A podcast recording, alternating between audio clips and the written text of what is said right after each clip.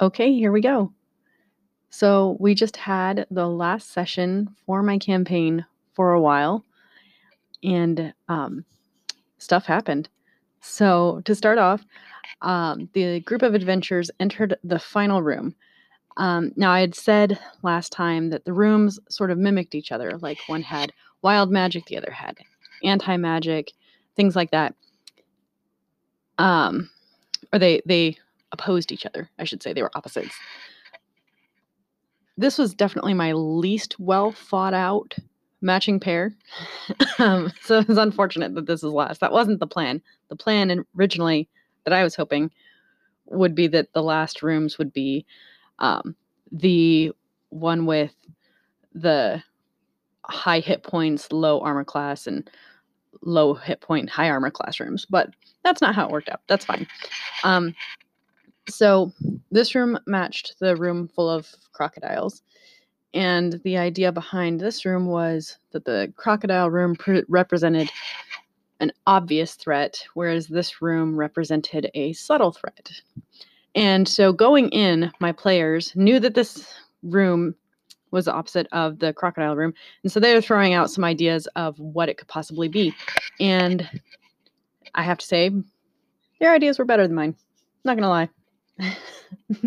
so anyway, that's how it goes as a DM. Like, you know, you you have a plan and and you hear the characters like trying to figure out what you have planned and as they're going through like their theories you realize that their theories are better than what you had planned and yeah that's kind of what happened but that's okay um so they get into the room and they don't see anything except a bunch of jewels on the walls i thought the characters would go in given their predilection for you know shiny things that they would you know at least investigate it, touch it. But yeah, they were not having any of that. They went in and they're like, yeah, I'm just heading straight for the the goal, the key. Let's not mess with this. So they didn't mess with any of it. Went straight to the back of the room. uh, they get back there and there's this huge chest, like a ginormous chest, and and this is this is one of the reasons I love Red as a player. Um, she walks up to the chest and she's like, you know, don't be a mimic, which is a joke with our group from a TikTok. And of course, it was a mimic. Everyone knew it was a mimic. Walking into this, seeing the setup, they're like, yeah, that's that's a mimic. But at the same time, they're like, well, you know, got to do something. So Bambi walks up, touches the chest, gets swallowed by the chest um, initiating the combat. It was pretty hilarious to watch. Um, and the mimic had a thing where if it took enough damage, it would spit her back out. So she got swallowed. It took a bunch of, bunch of damage either from her or me on mine, who was outside of it. Um, so Bambi got spit out, and then it swallowed me on mine, and then it ended up swallowing Stree. And meanwhile, because this is how it goes in. So Bambi rushed in. She was front of the pack, got there first. And I believe Shime and Bear were at the back of the pack. Bear was definitely at the back, um, trying to catch up to the rest of the group. Bear, somebody, I think it was Bear, ended up messing or once once the mimic was initiated all the jewels that turned out to be a swarm of small mimics uh, attacked the rest of the party. And it was kind of hard I, I wish i'd had a better set of rules for running the swarm. I think i did okay um but yeah i kind of wish i'd i'd found a more logical way to run it but that's okay it worked out so bear was taking care of the swarm he was attacking and trying to burn through the swarm while the rest of the team was desperately trying to deal with this huge mimic. Um, and eventually, you know, despite people getting swallowed and spat back out, they were able to kill it, get the key, get out of the room. So, the last room they go into, the, the last room in the in the castle, there's a big door with a bunch of different types of keys and you know it matched the the shape of the keys that they had. They didn't. That wasn't going to be a puzzle I was going to mess with at this point. so they put the keys in, open the door. It's a dark room, and they see that there is a symbol on the floor, a glowing symbol, which they know is. They, they, they look at it, make an arcana check, figure out that this is what is binding the spell to to the, the place of Alantharis. So they know they need to do something. Everyone goes into the room except Bear, which, you know, you notice you're starting to see some trends here where, like with the Goodwoods Coopers, everyone goes in to the, you know, to the thing that's probably a trap, except Bear. Maybe it's because we're married and Bubby knows me best, or is least likely to play along with the, you know, obviously going to be a fun encounter kind of thing. But anyway, Bear stayed out. Everyone else went in. They start messing with stuff, and the teeth chomp down. Everyone's in the belly of the beast um, and gets swallowed by the kraken. And so now we have we have a kraken on the playing field. I was so excited. I was so excited to run this. So nervous because a kraken is a big deal. Now, I didn't want to TPK my characters because, once again, I, I assumed that, that was a possibility, like I could. But, you know, at the time in my innocent, naive DM brain, I was like, I don't want to TPK them. So I used juvenile Kraken stats. And um, to make sure that the encounter was still balanced, because I've learned, you know, you can't just have one big baddie, um, there were two Kraken priests on either side. Um, which they weren't Kraken priests. They were uh, kind of uh, guardians that were brought to life that had the Kraken priest uh, stats, uh, basically reskin. But anyway, so I figured that this would this would help balance the thing, and I think it would have been. I think it would have been a very balanced. You know, encounter, except I definitely um, underestimated and forgot some things. So the group is in the Kraken. They're trying to figure out what to do. Um, they're fighting the Kraken from the inside. Bear's on the outside trying to deal with the priests who uh, cast command on him and told him to flee. And um, he had failed his save and, and was fleeing. So it looked like initially it looked bad. Everyone was in the Kraken. Bear was leaving. Um, things were going bad. And in one turn, I think it was Shime or Stree. Uh, someone, someone did like 38 points of damage. And the number that you needed to make the Kraken make a con save was 38 points of damage. Exactly. So they did just the right amount of damage that it had to make the save. Failed its con save. I rolled really bad with this monster because it has like an insanely large plus to its con to, to any save. Um anyway, it failed its save, threw everyone up. Now now everyone's on the playing field and the barbarian, me on mine. Oh my gosh, I was so excited. Me on mine went into frenzied rage and it was like game on. I was so excited to see how this was going to go. Me on mine was going to just, I mean, beat the crap out of this Kraken. Like, I, you know, there were going to be punches, stuff was going to happen. Um, it gets around to Shime's turn. Shime has this weapon called uh, the Devotee's Cleanser, which I believe is a great axe. And this weapon has an ability that I forgot about, you know, which I think when I gave this to them, I think this is the episode where I was like, hey, I like to give them all this stuff because I like to see the creative things they do that are unexpected and make, you know, make it interesting. And well, that's that's what happened. Um, it has this ability where if the creature has an evil alignment, it's possible the ground will open up beneath it and it will be dragged to the infernal plane or dragged it, it'll it'll be dragged off and killed. It, it it'll be gone. So cryptus is asking everyone at the table does anyone know if a kraken has an evil alignment? I'm pretty sure it does but i want to make sure. And as a DM, I should have been asking myself why this was so important to him, but I was focused on the battle. And uh, someone else rolled an arcana check and said, Yeah, it's probably evil. Um, he was like, I'm going to risk it. It has like three or four charges to do this thing. Like, and they're like, they're, it's like a wish sword. Like, you use the charges and they're gone. So he used a charge. And I rolled the dice behind the table or behind the screen. And I think I rolled like a five. And the save it needed was like a 20.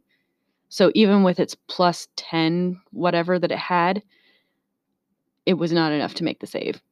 And there's definitely a moment as a DM where I'm looking at the dice, I'm looking at my players, everyone is paused, waiting to see what's about to happen.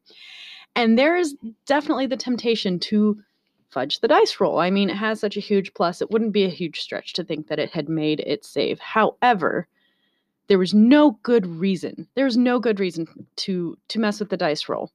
And I'm very glad I I ignored the urge um, because I it made it so much cooler. You know, there it was it was a pretty epic moment. The barbarian was livid. I mean, they were in a frenzied rage before to hit the kraken. They were even more enraged after once the kraken was just gone. Um, yeah. oh, and the other thing, the kraken had um, for a legendary action done an ink cloud, so it was actually hard to see, but its tentacles were flying out everywhere. And that was the other thing is Shime had to be able to see it. And he had asked, and that was another opportunity that I had to not let this happen. But like I said, I'm glad I'm glad it did. It made what I thought was going to be an epically long battle much shorter, significantly shorter. But cinematically, it was really I mean, I thought it was pretty cool.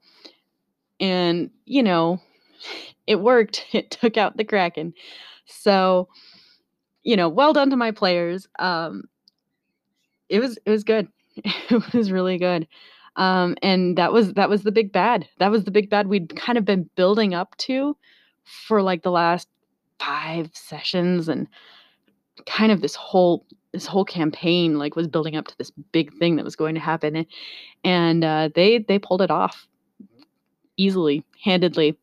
Nobody died so yeah my fortune teller person had to kind of make the you know lame like oh well it didn't happen this time but it's going to happen kind of thing uh, which bubby was not afraid to point out was pretty lame and uh, it's okay though you know it worked out and so the group came out. The townspeople start to emerge from some caves that were kind of like kind of like a storm shelter kind of thing where they had taken refuge before the spell went off and then they were frozen in time and they came out and then the people that had been outside of the city came in and reunited with the people uh, they talked with Lena Withelin, who had brought uh, Tessalia from the Fairwoods to greet them and to let them know that their reward, which uh, you know is what every adventurer is interested in, it's like, okay, I did the thing. Where's my reward? um, their reward was back in the Fairwoods. They were built their own keep, and they had saved three countries. They had saved uh, Alexandria, Alantharis, and the Fairwoods. And so the leaders got together and decided that the Fairwoods would probably be the best place for the keep. And a group of venturers very, very much agreed. They did not want to be in Alexandria with all the um, League of Adventurers. They didn't want to be in Alantharis because they were sick of the water. Um, and they liked the Fairwoods. So, um, as they're talking, um, the yeah, uh, told me I better bring this up, so I'm I'm going to mention it. Um, as they're talking, they were talking to Tessalia about the keep and how this would be kind of it would be technically under the Fairwoods purview, but it they they would kind of be like their own rulers. You know, they'd make the rules for the area that they were in charge of. Um, and provided they didn't do anything egregious, they would be left alone. and uh, Bambi's like, "What is egregious?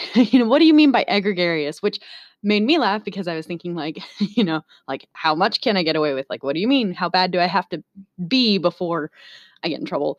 Um, so I start laughing. Everyone else starts laughing because egregious is not a word. Egregious is a word. Gregarious is a word, but egregious, not a word. so, yeah, you know, as a DM, you do your best. And, you know, when you mess up, it makes it funny. Hopefully, that's how the group felt at least. so, anyway, um, yeah, the group was sent back to their keep. They were very excited to return um, and have now they have kind of their own base of operations. I'm excited to see how what they're going to do with it. And they're going to get to kind of make it their own. Um, they're going to have to hire servants for it and everything. It's going to be fun. Uh, we didn't role play that this time though because that you know I wanted the wrap up to be kind of more closure and concise. Um, one thing that did happen was when they went to rest that night, their first night in their keep, uh, everyone everyone had a thing. Uh, Bambi um, had her coin ring, and uh, she basically got the message to call her mother. um, because most of the things that they had were kind of continuations of some of the stuff that they already had or plot points that have kind of been going on. Um, me on mine had a dream, which she's been having uh, a lot of, which I don't know if I mentioned. She can catch lightning now, like and and redirect it, and that's an ability actually that the Kraken had. I was excited to see how that was going to happen, and it didn't. So sorry, Xena, my bad. anyway, um, so yeah, because yeah, the idea that I had there was like they they had the two priests that me on mine did eventually take out, um, like single handedly. I think just like was so enraged, just you know, punch, punch, done. Um, but anyway, the the idea kind of was that the kraken would, you know, it had lightning immunity, which I assumed the group would have figured out. It would have cast lightning. Miyamai would have caught some of it and redirected it to the priests. That was the idea there. Anyway, Miyamai had a dream with the same person being that's been showing up in her dreams and was given an offer. And I had warned Xena in advance that this was going to be on the table.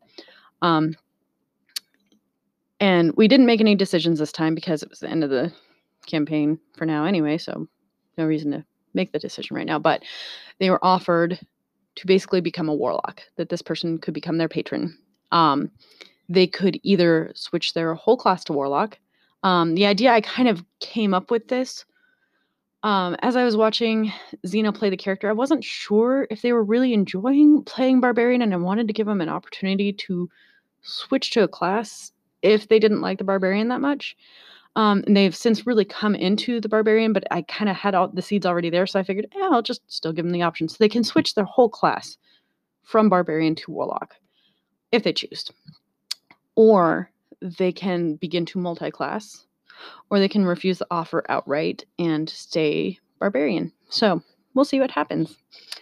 Uh, so they had that dream, and then Bear had a dream where a mystery lady that he has not seen before appeared to him and said that he seemed pretty interested in her and she would be interested in him working for her.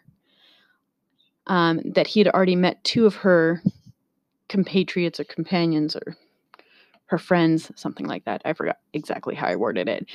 And uh, and then he woke up, and he woke up with a coin that had a skull on one side and a feather on the other and I'm excited to see how that turns out because that one's definitely a mystery. Shime had a vision from his deity that was a little more abstract, um, but was left with the feeling that that something is coming and they need to prepare for the the big bad. It was basically something wicked this way comes. That was the dream in a nutshell. Stree didn't get a dream. um, I think I think initially she was relieved not to not to be a part of that nonsense, um, which quickly resolved itself when there was a knock at the door. A man was there with a toddler and asked to see the one called an Austriana. Um, me on mine was was the one that answered the door and was kind of very protective of her friends. I think if some I think if some assassin person showed up like looking like they were ready to kill someone and asked for bear, like me on mine would probably be like, "Oh yeah, you know, sleeps over there." but you know, depending on the characters, um, in this case, me on mine was like, you know, who are you? What do you want with this person? Like, wouldn't let them anywhere near them. Wouldn't you know? Didn't get Stree until she ascertained that this person didn't seem to be a threat.